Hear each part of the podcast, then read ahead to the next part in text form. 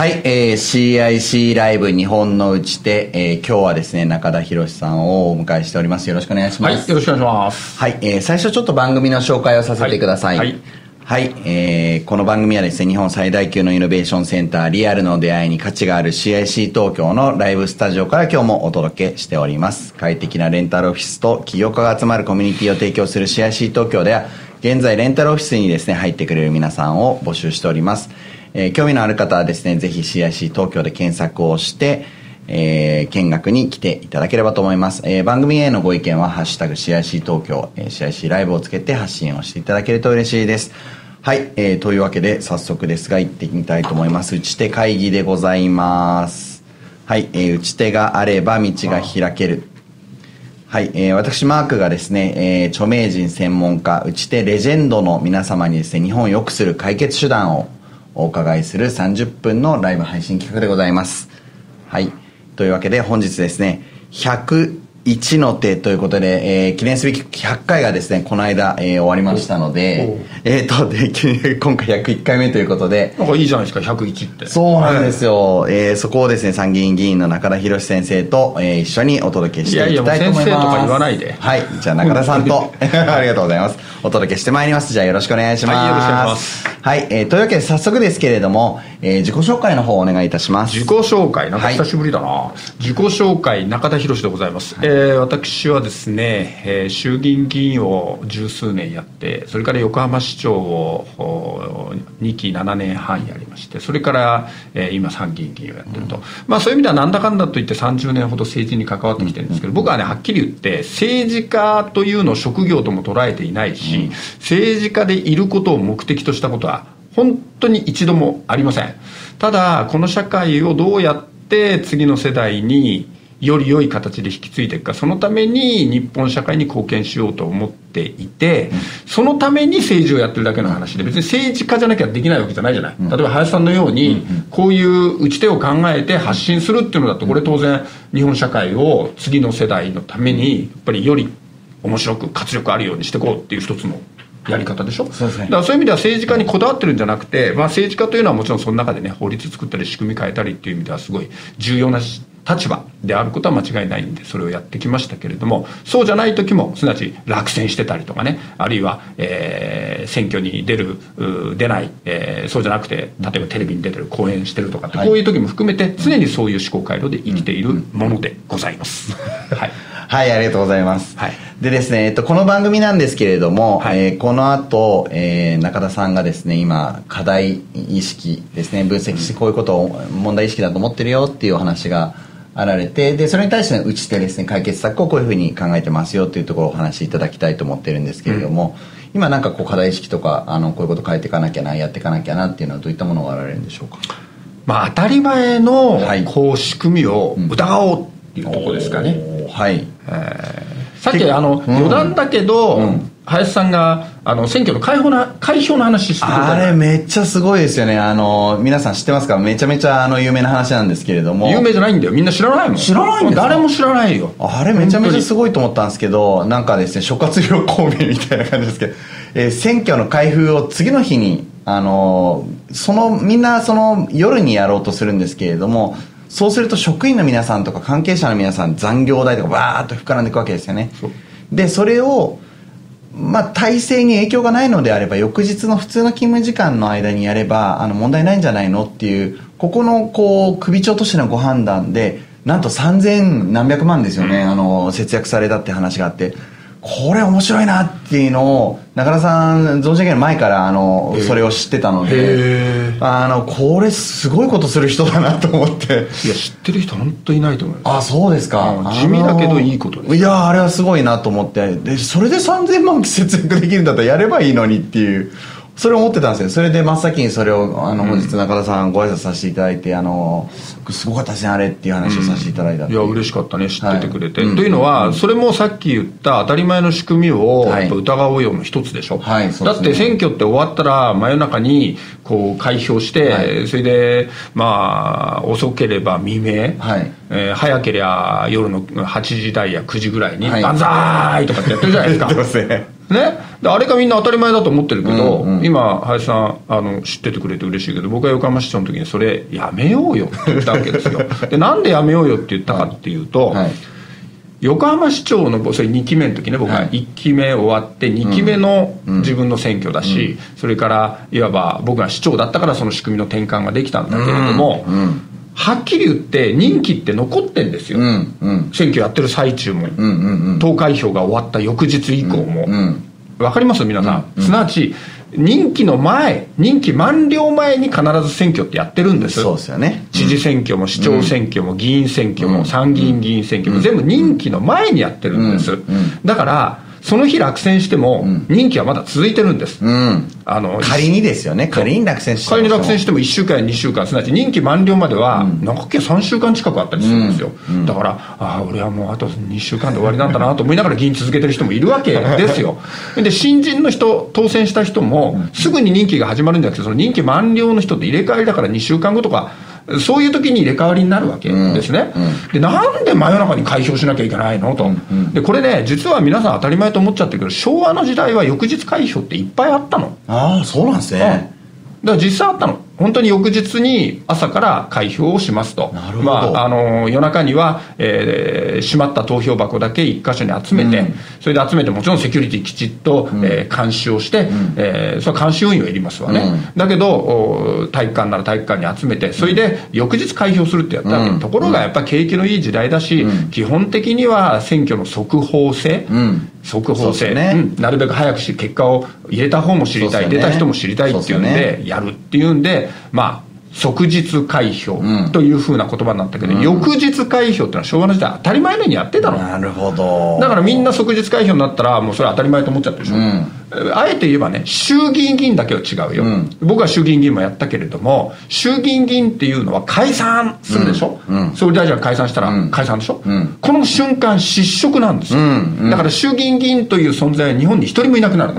実は総理大臣も議員じゃなくなっちゃう、はい、その瞬間、はいね、大臣も全員全員じゃないや参議院議員の人もいるけど、大臣も衆議院議員である場合は衆議院議員じゃなくなるの、だけど大臣としての務めをやってるわけ、うんね、大臣という職責だけ、うん、だそういう意味では衆議院議員だけはね、うん、あの即日開票する意味があるんですよ。そうです、ね、だって総理大臣早く選ばなきゃダメそうですねそうですね。国防の観点でもねそうそうそう、ね。はい、だから衆議院議員だけは即日開票でいいと思うけど、それ以外は私が今やってる参議院議員も含めてなんで夜の夜中残業手当払って深夜手当払って、一刻一秒争って僕はあの言葉使っちゃいけないけどバカじゃないの？って思ってます。はい、はいあのこれあのやっぱり当時その横浜市の財政をより、うん、まあ、改善していこうってご努力をされてた中の一環そうですよね、うん、なので単にそのこれって無駄じゃないみたいなので仕組み変えようぜだけじゃなくてちゃんと背景があって、うん、これ改善するにはどうしたらいいんだって考えた中での、まあああいうお知恵だったっていう話だと思いますんで。まあそういう意味でさっき言ったようにねやっぱり、当たり前のように思ってる仕組みって実は当たり前じゃないよって、はい、なんでそれが必要なのっていうことをやっぱ考え直す必要があるよね、っていうのが僕がやっぱり手を打ちたいとこですよね、うん、そういうことですよね。うん、うん、なるほどですね。はい、えー、というところでで現在どうでしょうか？今、えー、おやりになられてるこう首長さんからまた参議院議員におなりになられてというところでいろいろあると思うんですけど、はい、現在取り組まれてる、はい。はい、まあ、僕が今取り組んでるのはね、あの経済産業委員会っていうところで,、ね、あの経済ですよね、うん、今だったら特にエネルギーの問題とかね、これどんどん値段が上がってるでしょ、だから値段が上がってるそれから供給サプライチェーン、まあ、エネルギーの場合とにかくサプライだね、ね、サプライのやっぱり部分が寸断される可能性だって、うん、世界のこの政情を見るとありうるそこに対するこう警戒というのがあるわけですね、はいはい。だから、えー、今月もこの後来週かな、はい、えー、法案審査になるけれども、うん、ガス法の改正っていうのが出てくるんですよ、はいはいはい、このガス法の改正って何言った時にもしも、まあ、不測の事態において日本にガスが入りにくくなった場合どうするかと、はい、でその場合、えー、国民に対して節約を求めるとかっていうお願いベースもあるけど、一方では大口の需要家家、まあ、企業とかね、はい、こっちには、えー、もう強制的にガスというものについての、はい、制限をするということの法改正だとか、うん、それから、えー、国がね全面的に、まあ、基本的にはガスだってなんだってエネルギーも基本的には民間の取引商社だとかね、はい。はい、エネルギー会社が、えー、エネオスとかありますよね、はい、こういう会社が取り扱ったりしてるわけだけれども、うん、だけどそこに国が直接的に介入して買い付けをできるようにしようとか、そういう法案審議なんかを経済産業委員会ではやってるんです、でその話をしたいんじゃなくて、何今何やってますかって言ったらいう話。すみません。それは今やったんだけど、はいはい。やっぱりね、僕はね、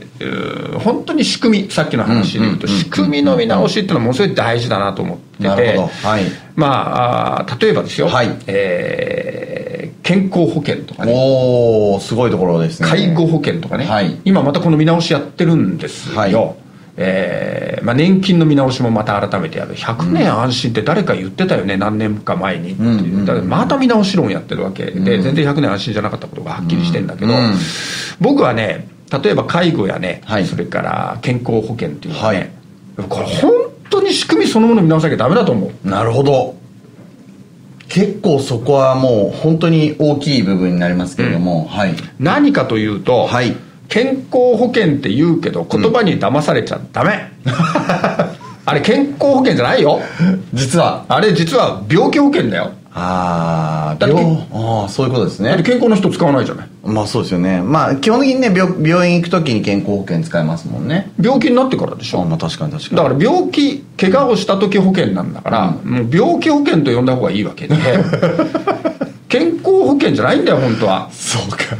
病気保険うんそうですね。だって病気にならない人にとっては払ってるばっかりだよね、はい、と。あまあそうですね。別に僕はね確かに健康ですよ、うんうん、であんまり病院行かないですよ、うんうん、だけどだから文句言ってんじゃないの、はい、そうじゃなくて仕組みの在り方として、はい、病気になったら使いますという保険で、うんうん、じゃあ仮に健康保険と呼ぶんだったら、健康になりましょう保険、でなければいけないはずですよ、うん、そうですね。それすごくいいですね。健康になりましょう保険はいいですよね。すなわち予防するとか、うん、早く見つけて何とかするとかそういう健康になりましょう保険だったら健康保険と言ってもいいけれどもなるほど。今はどんな不節制しても、うん、病気になったらはっきり言ったら使い放題保険。ああまあ確かにそうですね。だけど健康のだったらそうしません、うん、だ国民が自らがこう健康でいようという、そういうモチベーションの枠保険になってないですよね。そうですね。確かに、うん、明らかに。介護保険も同じなんですよ、うんうん、介護保険も要介護度12345ってあるけど、うんうん、介護度が高くなればなるほど、うんうん、事業者からすれば大変なお年寄りの介護をしなければいけないわけであって、うんうん、大変なお年寄りの介護イコール重労働なんであって、うんうん、そのことに対して多くの介護保険の報酬が支払われるわけであって、うんうん、お年寄りをなるべく自分でできることは自分でやってもらうように、アドバイスリハビリ、そういうことを通じて介護度を下げるということ、うん。うん、これ本当はお年寄りにとっていいことでしょ、うん、そうですね。何でもかんでも手伝ってもらった結果、どんどんどんどん自分ででできなくなっちゃう。そうですね。頼っちゃいますからね。というのはいいことじゃないですよね、だからなるべく自分でできるということを増やしていく。それでもねお年寄りからしたらやっぱり自分でできなくなる寂しさとか辛さとかってあるわけだから。そうです、ね、だから介護をするんだけれども、うん、だけどなるべく自分でできることを自分でやりながら、ね、生き生きと、えー、健康でなるべく健康維持した上でまあお年寄り曰くピンピンコロリが幸せなんだよね。そうですね。今のも僕が言うとなんか、お年寄りに対して失礼なこと言ってるように聞こえるかもしれないけど。自分に置き換えて考えるとやっぱりね本当ピンピンコロリがいいなって自分,、ね、自分は思いますけどね。直前まで元気でいましたと。で、ね、あるまあそこまでリアルに言う必要ないか。そうですね。いやちょっとねなんかあの強い感じになっちゃうんでメッセージそこまでリアルに言う必要ないけど、まあ、ピンピンコロリって伝わってますよね,、うん、そね。その方がお年寄りだっていいわけでそれはどのお年寄りに聞いたって言うよ。そうですね。あのもう寝たきりになってね、うん、あの管だらけになって、うん、それでとにかく終末医療にもうべらぼうに金かかるんだけどそ,、れは置いといたとしても、動けないけど命をとにかく続けるためだけにね、うん、こう医療にせよ介護にせよしていく、いや私はそうありたくないなと、うん、最後は私はもうそういうふうにしないでねとうちの母親なんかも言うけど、うん、うちの母親だけは特別なんじゃなくて、はい、基本的にはピンピンコロリでいたいわけですよみんな。そうですね。もうどちらかというと、まあ、亡くなるまでギリギリまで元気でいたいっていうのもあるし。美味しいもの食べてね、そうですね。で、孫見たりあの遊び行ったり、旅行行ったりだけど、まあだんだんね最後を迎える時は来るんだけど、そういう意味では、えー、申し上げたいことは医療にしても介護にしても、うん、そういうふうに人間がどんどんどんどん元気でいようというモチベーションは全く湧かない保険、うん。元気な人は払うだけの保険、うん、でそれが不公平だと言ってるんじゃなくてどっちが人の幸せなんですか、うん、なるほど。そこに立脚した保険の仕組みにしないとダメだと。お思いません？いやめっちゃ思いますけど具体的にどうしてったらいい具体的には例えば、はい、例えば歯科医療ね、うん、歯医者さんだったらやっぱ予防して、はい、そのために歯医者さんに行けた方がいいですよね、うん。全然行かないで虫歯になって、もうこれ歯抜いた抜かないと無理ですね。ここなんでこうもうちょっと早く来てくれませんでした、うん、ってそういうふうに歯医者さんから言われて、うんうんうん、結局のところ高いお金で、うん、まあ歯を抜いてというんじゃない方がいいですよね。まあ歯がそもそもあった方がいいですもんね。そう。そのためには今度歯については、えー、国民皆検診というのが始まる。その政府は発表してるんですよ去年、うん。国民皆検診、歯科検診、ということは検査国民がみんな受けられるようにしましょうということですね。もちろんこれは義務じゃないですよ。だけど僕はねある意味ではこういうことをむしろ義務にすべきだと思っていて義務だけれどもまあじゃあ罰則かけないでね。罰則かけたらこれはまた嫌がる人もいるでしょ。うだけどじゃ罰則かけないでもいいけれども義務であったり保険の中で無料で見てもらえると。おなるほど。いいですね、あるいは何割か負担してもいいけれども、うん、それは制度設計の問題ね、うん、考え方だけ言えば、うん、えー、見に行ってもらう。その結果としてね早く見つけて早く治す、だけどもしもね、検査に行かないで、それで悪化させてたとしたら、料金高いですよと。いう保険の仕組みにする、なるほどなるほどなるほど。早く見つけたら安い仕組みですそうですね。そういうふうにしないと医療費の削減も成り立たないし、国民自身どっちが幸せなんですかってさっきも言ったようにそうですよね。まあそもそもならない方がまあねお金がいくら出ると言っても健康な方がいいですよね、うん、だからあとはさっきの介護保険で言ってもね、うん。うんはい、やっぱり、えー、介護の要介護度を下げる、だってリハビリとか、うん、えー、それからいろんなトレーニングをすることによって要介護度が下がった、はい、そしたらそういう事業者に対して保険の中からお金が出る、うん、というふうにしていった方が、うん、これは幸せなわけですね。両者にとって、ね、もちろん制度設計というものはこれは考えなければいけないですよ。なるほど。なんかお年寄りがとにかくどんどん「あああんたも元気。あ大丈夫」って言われてそれで本当は元気じゃなくなまだできないのに ほっぽり長い出されたらこれ困ります困りますねそれは、ね、困りますね。だそういうふうに仕組みっていうのはきちっと考えなきゃダメだけれどもしかし基本は病気や介護がどんどん深まったら使い放題の保険なんじゃなくて病気にならないために使う保険、介護度が増えないことに使う保険、というふうに仕組みを改めるということをやらないと、我が国の医療費や介護費はどんどんどんどん増えるだけの話であって、そしてそのたんびにまた自己負担をどうやって増やすか、うん、保険料をどうやって増やすか、あるいは受給するお金をどうやって減らすか、うん、というような話にしかならないと思うんですよね。そうかそうかうん、本当に必要なところにやっぱり届けたいですもんね、うん。そういうことをね、はい、僕はやっぱりやりたいね。だけどこれはねやりたいねって本当言うのは簡単だけどね、はい、まあ反対する人いっぱいいるだろうね。うんそうですね。いろいろまあ現在の仕組みで成り立ってる部分もいろいろあると思うので社会的に。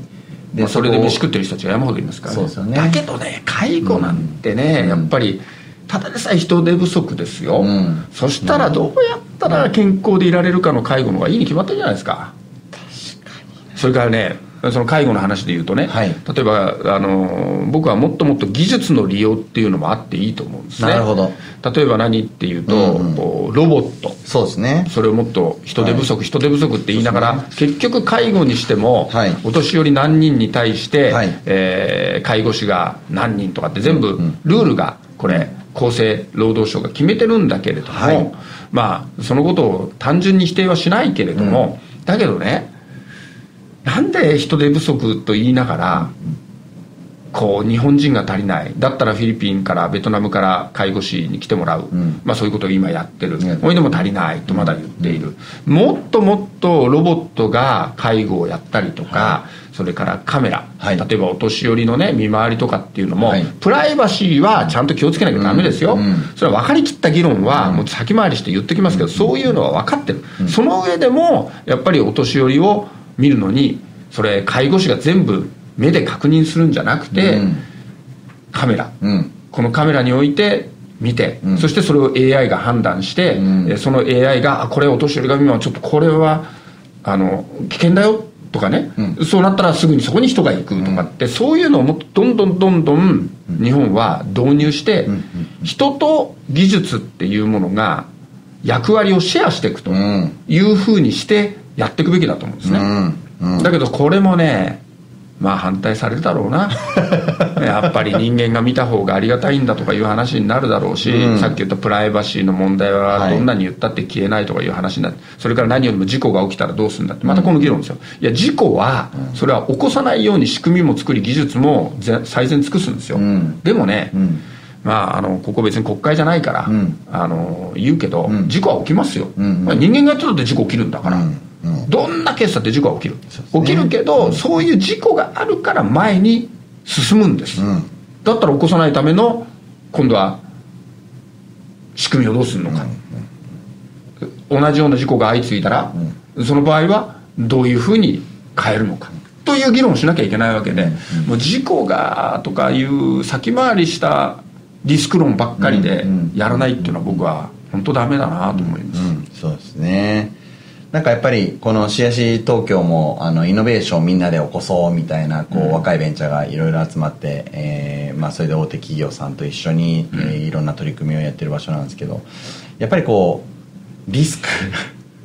っていうのを誰がどう取ってどこまで取れるのかみたいなのもすごい大事ですよね、こう枠組みをどう作ってチャレンジできるようにする。なんか特区を作ったりとかいろんなパターンあると思うんですけれども結構その首長さんをおやりになってた時と議員さんになられてからとなんかこうやれることとややれる種類がなんか違うんだろうなと思ってるんですけども。そうですね、はい、特に横浜のような政令指定都市の市長をやったものですから、はい、政令指定都市の場合はほとんど現場が自分のところにあるんですよね、うんうん、あのせまあ、すごい短く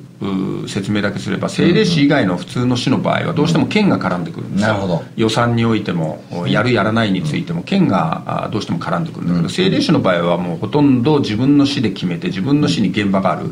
だから病院だって学校だって道路だって、えプールだって図書館だって全部自分のところにあって自分で決められるでしょ、うんところが例えば病院だとか道路だとかっていうのは一般の市の場合どうしても県の予算配分があったりとか、県の計画の中でとかっていうのがあるから、そこは若干違うんですけど、まあ、それを前提にした上で、やっぱり政令市の場合っていうのはもう自前でこう決定して自前でできるということがあったから、まあいろんなことやりましたよね。例えば、えー、さっきの介護の話にしてもそうなんだけど、これもこの番組でそうやって起業家なんかは言ってるかもしれないけど、規制緩和の議論があるわけですね、で規制緩和って日本の場合はまあさっきのあの介護士何人とかっていうのも全部規制なわけですよ、でこの規制ががんじがらめだからビジネスチャンスが増えていかないわけですよ、で僕はどんどんどんどん規制というものをやっぱり見直してビジネスチャンスを増やしていかないと日本の活力が出てこないと思うんですね、はい。はい、でそういう時に例えば今もう東京だってそうだし全国ほとんどのところでね、うん。バスバスがあってそのバス停が綺麗になったって分かります？うんなんでなんでしょうね。バス停が綺麗になったっていうのは、すなわちバス停に今広告が入ってるでしょ。ああ入ってますね。もうでっかい畳1畳分ぐらいのポスター台の広告が入ってそれで上に屋根がついているってあの広告は広告の、広告付きバス停っていうのはもう全国に広がってるでしょ。そうですね、あれはね横浜市だ。最初にやったんですね。あれすらダメだったんだもんもうあんまそうですよね。あの規制広告の規制ありましたからね。道路っていうのは、もう本当俺こういう話してるとね情けなくなってくる 日本がね。道路法という法律がありまして、はい、道路というのは公共空間なので広告はダメです。指摘しようはダメです、うん、っていう簡単に言うとそういう法律があったもんだから、うん、だから広告付きのバス停なんてけしけしけしからんというのが、うん、当時の国土交通省の見解で、僕はもう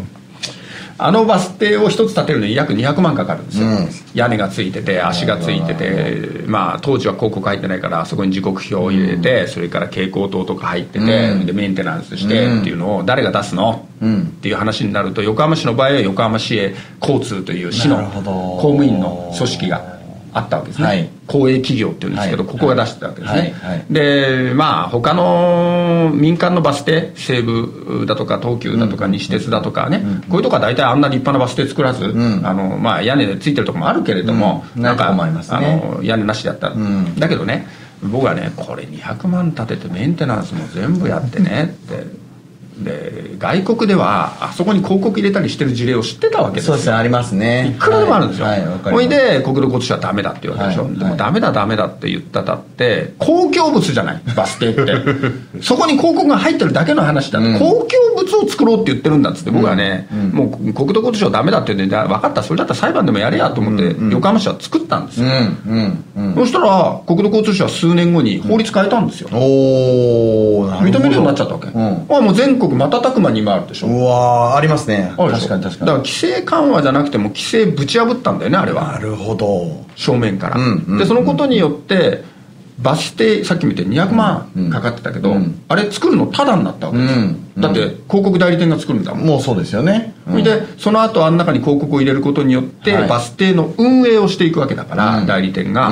当然だけどあそこに広告が入る以上は例えばガラスガラスというかこういうアクリルなのかな？そういうのが例えば割られたとか。あ確かに確かに確かに。いたずらでスプレー書きされたとか、はいはいはい、広告の価値なくなっちゃうじゃない？そうですね。だから広告会社は代理店はもう週に2回ぐらい掃除しに来てるわけですよ。なるほど。ピッカピカにしてるわけですよ。もうメンテナンスしてるわけですね、うん、それただでしょ、うん、そうですね。だから作るのもただ、うん、維持運営費もただ、でさらに言ったら、あれって道路に建ててるもんだから、じゃあ横浜市の道路に建てたら、道路の使用料っていうのを横浜市に払うことになる。さらにですね。プラスでしょ？プラスですね。だからもう完全にマイナスだったものが、プラスになるわけですよ。だからこういうこともやっぱり規制でがんじがらめだったからできなかった、なるほど。だけどできるようになる、はい、こういうことをね日本は増やしていけば公共においてもね、うん、もうさっき林さん触れてくれたように、うん、借金付けの財政を一足飛びに借金返すのは無理ですよ、うん、だけどそうやって積み重ねなんだから、うん、それによってやっぱり債務も減らすことができるし、うん、何よりも民間企業にとってはビジネスチャンスになるんですよ。そうですね。そうですね。という一石二鳥をねもっと増やさないとダメだと思うんですね、そうですよね、はい、いやなんかバス停の話も本当にね選挙の日をずらす話もやっぱりこう一つね、知恵でこうバッとやったら、ね、マイナスがプラスになるってすごい話です、ね、そういうのはやっぱり岡山市長の時はできましたよね、うん、でもね、うん、やっぱりね本当みんな関心持った方がいいよ。だって知らないってみんなそんなこと。日産スタジアムだってそうよ。あそうっすか？あれだってネーミングライツでしょ。ああそうですね、うん、であれだってまあ味の素スタジアムとほぼ同じ時期に日本で初めてやったんだけれども、うんうんあのワールドカップが2002年今年ワールドカップ間もなくね、はい、ありますけど、うん、その何年前になるの？2002年だからね、うんうん、えー、ちょうど20年前のワールドカップですよね、はい、その時横浜で当時横浜国際総合競技場っていう名前で決勝戦やったわけですよ、はい、だけどそれが終わった後ね、はい、どうすんのこの巨大なスタジアム？っていうのが僕の着眼ですよね、うん、横浜市の財産で、横浜市が維持運営しなきゃいけないんだけど、どうすんのこれ？って年間いくらだったかな？5億近くのお金かかるんですね。なるほど。でそのうち2億ほどが大体収入なんですね、はいはい、J リーグとか、はい、あコンサートやったりとか、はいはい、だけど残りはどうすんの、はい、って誰も考えてない、うん、でそれをネーミングライツで、えー、日産スタジアムとでも最初の頃だったからね、はい、まだまだ誤解してる人が多くて、うん、結局なんであなんあの数百億かけて作ったスタジアムを売るんだって、いや売るんじゃないのって。名前を売るの。施設は横浜市のものであって市民のものなのと、うん、名前を売るの。名前、名前って言っても まあ当時はギャンギャン文句は言われましたね、分かってもらうのねなかなかあのすごい仕掛けをやられてるんですけど、えー、工夫がいるっていうところ難しいですね。伝えるのがやっぱり。でも今日はやっぱりいろんな人にねまたこれで知ってもらえたと思うんですけどもあっという間ですね。お時間がもう残り30秒ぐらいになってしまいましたこんな調子で話しててよかったんでしょうか？ありがとうございます。大丈夫だったんでしょうか？はい。最後にまとめをですね皆さんに一言今中田さんの。はい、はい、目の前の現実を疑おう。ということですね。うわすごい。ズバリ。もう目の前の仕組みを疑おうと。それは当たり前ではないと。いくらでもやり方は違うやり方があるのにみんなが慣れきっちゃってる、だから健康保険の話は仕組みを変えるのは国会議員だから僕も頑張りますよ。まあ大変だけどねはっきり言って、うん、さっき言ったように健康でいるための仕組みにするのはね、うん、でもこれを聞いた人たちが一人ずつが健康でいいよって思ってもらわなきゃ。そうですね。はい。じゃあ皆さんもですね目の前のところからあの一緒になんか考えていければと思いますのでよろしくお願いしますはい。というわけで今日の、はい、えー、打ち手会議ゲストは、えー、参議院議員の中田博さんでした。中田さんありがとうございました。はい。ありがとうございました。引き続きあの僕のツイッターなんかも見てください。はい、えー、本日もお届けしましたのは私マークでございました。皆さんまた来週お会いしましょう